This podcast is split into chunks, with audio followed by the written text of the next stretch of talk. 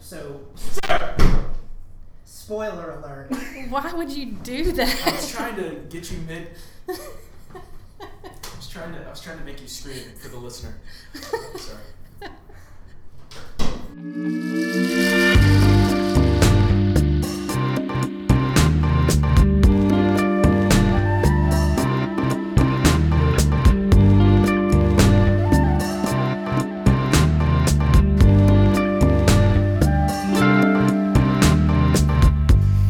welcome into the All of the Above podcast. This is Bryce Harrison making my maiden voyage hosting the podcast. And I guess really this is my first time on the All of the Above podcast, period. Made uh, the occasional appearance on our predecessor predecessor podcast, The Weekly. Um, but really glad to be here. Um, we couldn't decide if we wanted to talk about theology, books, culture, history, philosophy of philosophy of ministry. Um, so instead, we're doing all of the above.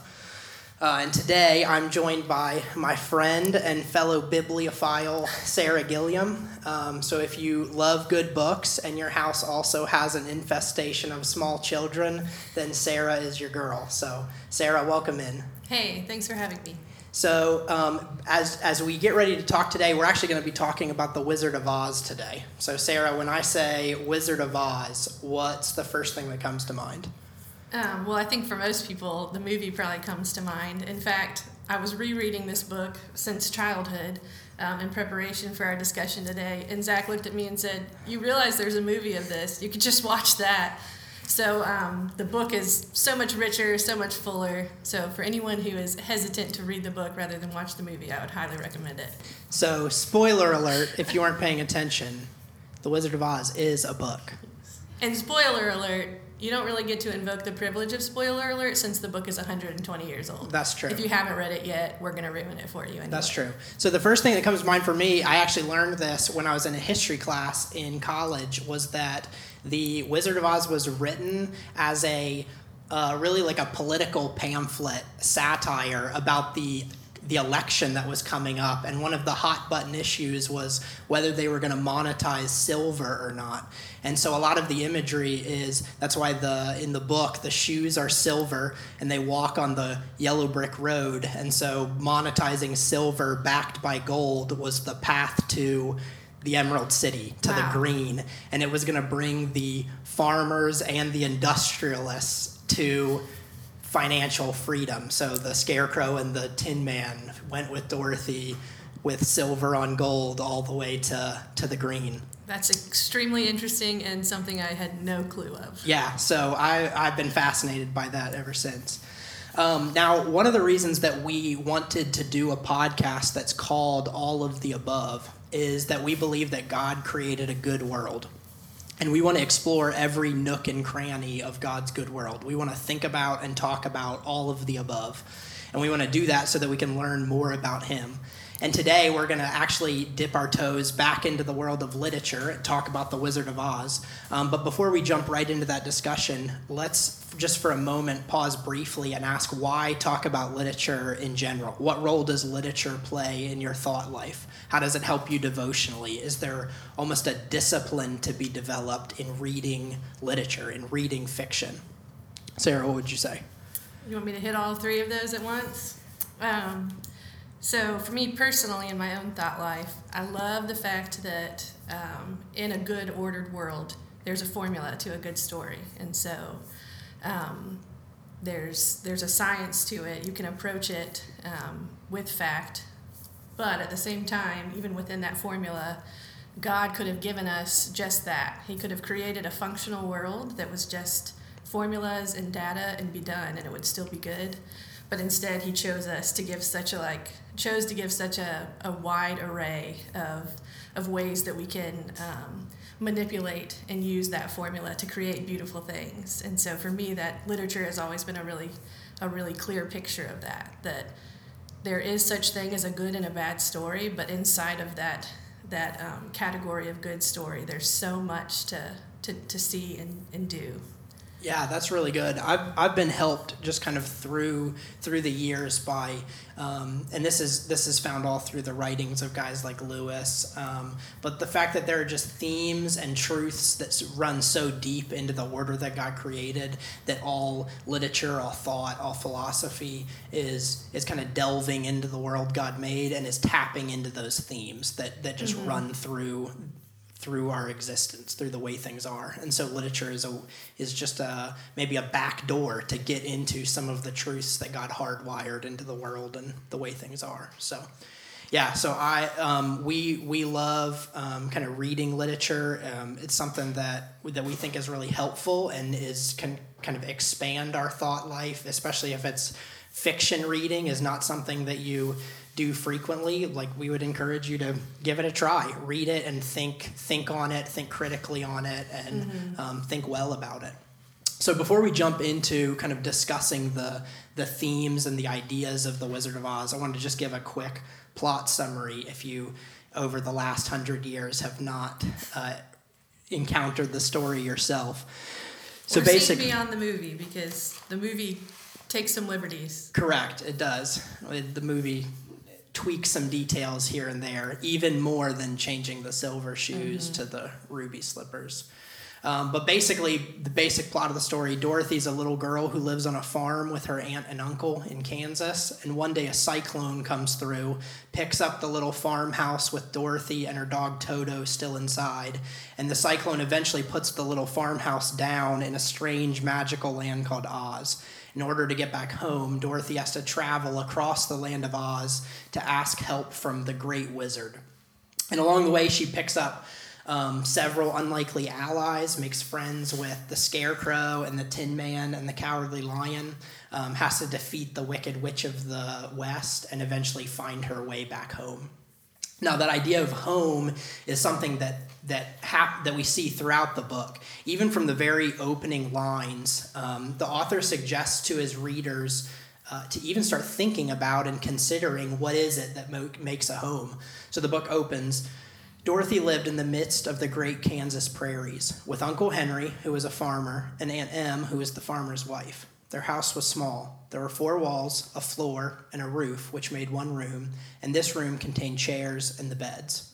Now that's a pretty straightforward depiction of what a home is. It's, it's a pretty got a, bleak description.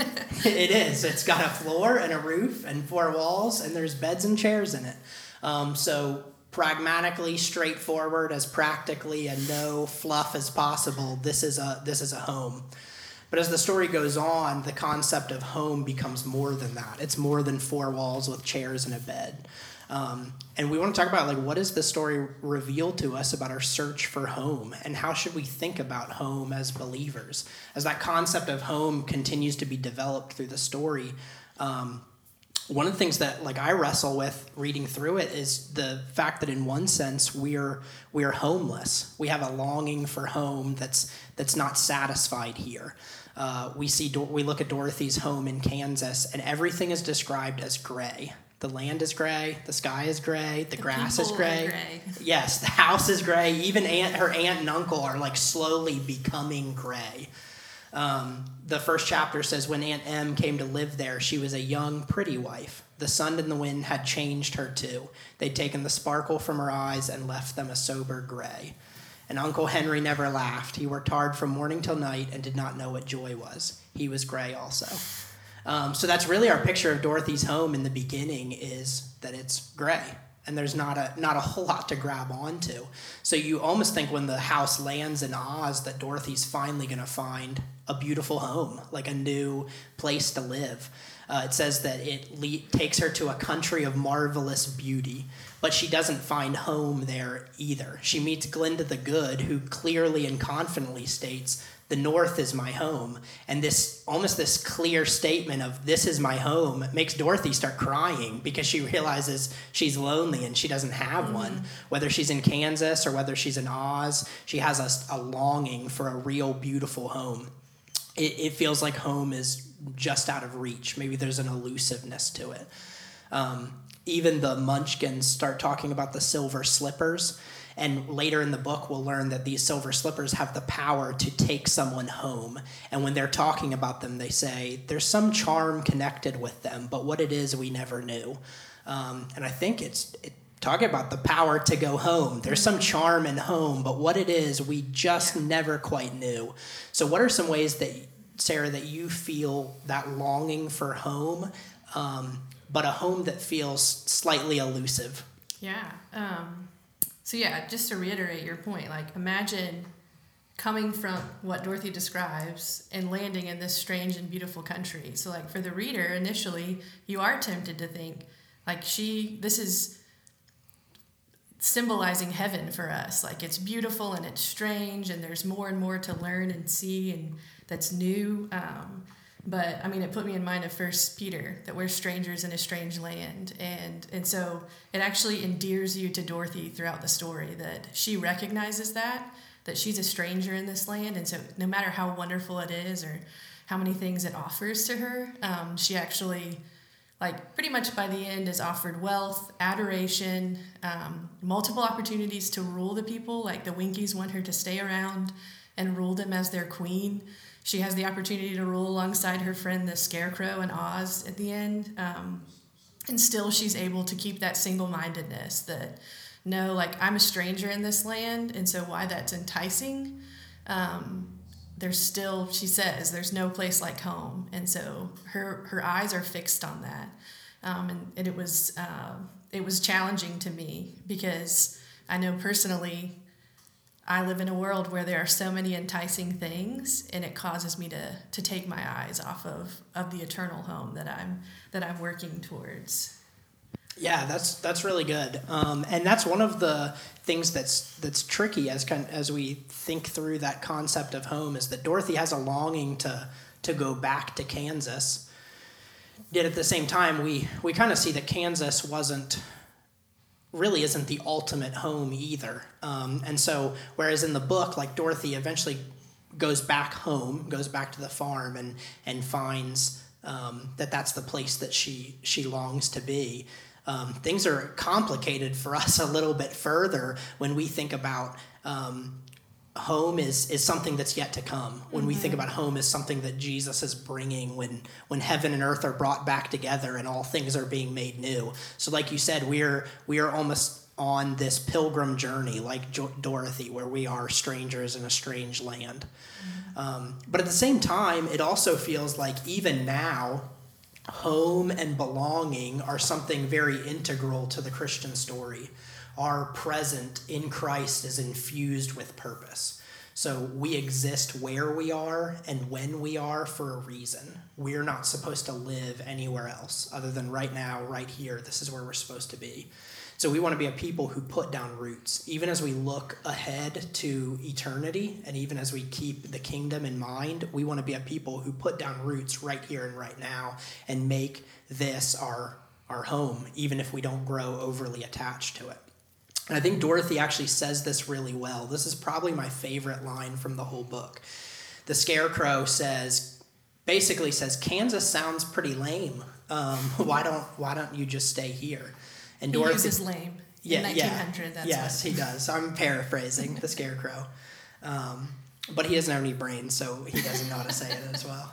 Um, and Dorothy responds to him. She says, No matter how dreary and gray our homes are, we people of flesh and blood would rather live there than in any other country, be it ever so beautiful. There is no place like home. And of course, that's the line mm. that, that stands out to anyone who's seen or read The Wizard of Oz. There's no place like home.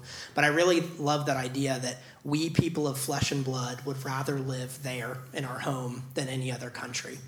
So, kind of thinking that as a thinking along that as a believer, what does Jesus intend for we people of flesh and blood?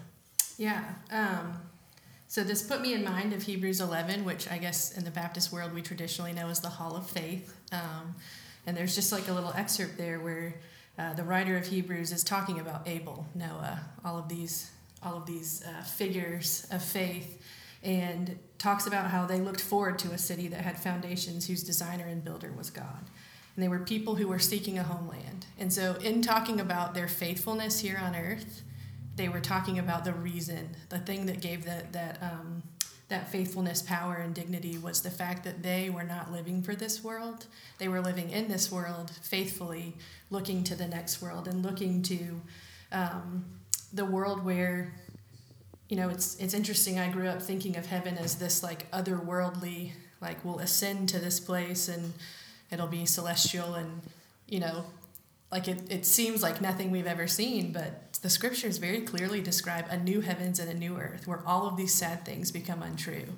And so it seems like the people in Hebrews 11 and the faithful people that we've known throughout our lives can live here on earth faithfully, knowing that one day, like the, the garden that they toiled over that constantly sprouted weeds will no longer have weeds and it'll just be fruitful and lush. Um, so there's a real sense in which we can live in our homes now and see their goodness reflected in God's goodness, and we can see where the ways that they're broken are going to be redeemed and made new.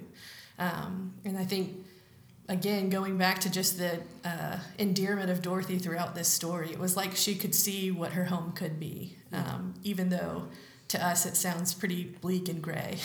Yeah, I think that's really good. It's so tempting to think of the home that's coming in the future as something completely other rather than thinking about the home that we ultimately find in Christ's kingdom as our home now being restored, being mm-hmm. made new and made whole again. Um, I was even thinking about some like language that the psalmist uses in Psalm 68 and in Psalm 113. In both of those, he talks about God's gracious kindness in terms of God giving a home, providing a home. Um, he's the father to the fatherless, the protector of widows. Uh, it says he settles the solitary in a home. He mm-hmm. gives the barren woman a home and makes her the joyous mother of children. The psalmist makes it clear that God is the giver of homes. He's the kind giver of homes to people who are homeless. Yeah. And it's like it's so intrinsic, I think, for writers to kind of have this concept throughout their stories because it is this kind of unnamed longing that we all have. And I wanted to mention a couple other stories um, that I feel like really drive this point home, no pun intended. Um, one is it's a children's novel by Kate DiCamillo. It's called The Miraculous Journey of Edward Tulane. Are you familiar? I'm not. Okay, so she's best known for like Tale of Despereaux and because of Winn Dixie because they've made films out of those. But Everyone should read this book. Um, whether or not you have children, you should read this book. It is um, just this wonderful little story about a stuff. It's told from the perspective of a stuffed rabbit who communicates in no way whatsoever with any human. It is entirely told through his thoughts. Um, but basically, through a series of events, he ends up being ripped away from the home he didn't really appreciate and kind of like scoffed at. Um, and he goes on this long journey and um, begins to more fully appreciate home and what it means to him, and he just changes and grows as a as a person, but as a stuffed bunny. but it is it is so delightful, and I just I kept thinking about this when I was thinking about the concept of home. Um, and the other story I wanted to mention is uh, a short story by Tolkien called Leaf by Niggle. Have you ever read Leaf by Niggle? I have. It's been a little while, but it's fantastic. It is so delightful. Um, and it's just kind of a similar concept. He um, is sort of trying to create this worldly home for himself with his own comforts, his own. Um, his own longings, his own desires, he keeps kind of being interrupted by the things of this world and meanwhile he's supposed to be preparing for this journey that is supposed i guess it's supposed to symbolize death or something. Um, and i don't want to spoil it uh, but what greets him on the other side of that journey to me is like is home is the very definition of, of home. So everyone go out and get the miraculous journey of Edward Tulane and Leaf by Niggle. Yeah, I think that's great. I um, this is honestly this is one of my favorite themes in all of literature. So I think I have confessed it on the podcast before. But two of my favorite books stories of all time are Anne of Green Gables and Little Women, and I come as close to weeping as I ever get reading those stories. Mm-hmm. And and the idea of both of them is whether it's Anne or whether it's Jo, kind of this this dreamer who longs to go mm-hmm. out into the world, make a difference, be significant. Uh-huh. Essentially, uh-huh. like find yeah. significance, make a make a mark in the world. Um, and for both of them, that journey kind of brings them back home and they realize the things of substance the thing that that things that mattered the things that that they most deeply desire were right there all along Yes. at home in, in Um, their hometown. This this is totally well, it's not totally off topic, but I don't know if you guys have seen um, Eurovision. I, I saw i haven't watched it yet i saw the previews for it the other day So I can't recommend Eurovision because I haven't seen all of it. Our Netflix account went away before we finished it. Tragic. But okay, at the end of it, they sing this song together called "My Hometown," and like everyone should talk to Zach about it because he found himself just almost weeping because he was like, "This makes me think of and long for heaven." So it's a silly, ridiculous movie. It's Will Ferrell um, at the height of his ridiculousness, singing about his hometown. which I think came out before Will Ferrell's Super Bowl commercial where he was taking shots at Norway. Serious. I, I wondered if there was a connection there. I wondered if he didn't have a good experience filming in Sweden. Yeah, maybe Euro, maybe Eurovision gave him bad taste in his mouth, and he decided to take it to Norway. Well, there's one other idea from The Wizard of Oz that I wanted to talk around today. Um, in addition to the, the theme of home, and this is this is a, a really interesting one that that kind of jumped out at me the last time I was reading through this story. And we find out as the story goes on, as Dorothy and her friends are making their way to the Emerald City, that the Scarecrow and the Tin Man and the Lion want to go with Dorothy to the Wizard to ask for a brain, a heart, and courage. And, and as they're going, they're all talking along the way about how much trouble they're having um, by not possessing these things. So, one part, of the Scarecrow and the and the Tin Man get into kind of an argument over whether it's better to have brains and no heart or a heart and no brains, and their their mutual experiences with each. But the real irony is that the, as they talk about lacking these things, we clearly see that they're using them at the same time. So as they journey, uh, at one point um, we read, "The Tin Woodman knew very well he had no heart, and therefore he took great care never to be cruel or unkind to anything." Which is essentially having a heart. Um, shortly after this, they find themselves in a dilemma. And no one knows what to do, and the book tells us that after serious thought, the scarecrow came up with a plan. And after he comes up with a plan, the lion looks at him and says, That is a first rate idea. One would almost suspect that you had brains in your head. Um, and then and then before they can before the scarecrow's plan can be fully executed, they're threatened by these hostile creatures who are who are coming closer and closer from behind them. And it says that the lion, although he was certainly afraid, turned to face them and said, We are lost, for they will surely tear us to pieces with their sharp claws. But stand close behind me, and I will fight them as long as I am alive. Which that just gives me Tremendous goosebumps. bravery yeah, like that is courage. that's courage right there. Uh, stand behind me, and I'll fight them as long as I'm alive. So we find out that that each of these possessed those things they were looking for all along. Now, maybe it's unhelpful to just kind of say these things are there inside us all along. We have, you know, minds and hearts and courage, and um, we just need to discover them within ourselves. It's, it feels like minds and hearts and courage are the kind of things that need to be developed. They require discipline to, to grow our mind and our heart and our, our courage. So the answer is not simply discover them within. But there also seems to be something really helpful here as well. Um, they're waiting to get these things, but really those things only come by using them. And so it made me ask, like, how often do we wait to get something that we really just need to do? Uh, brains, hearts, courage, they're not really things that you get. So, what are some ways that we are maybe slow to obedience, even stunting our spiritual growth because we're waiting on something that we've already been given?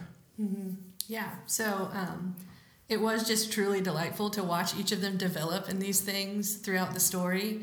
Um, and then when they finally arrive before Oz and ask for these things, you know, they at this point they've discovered Oz is merely a man and he can't actually give them to them.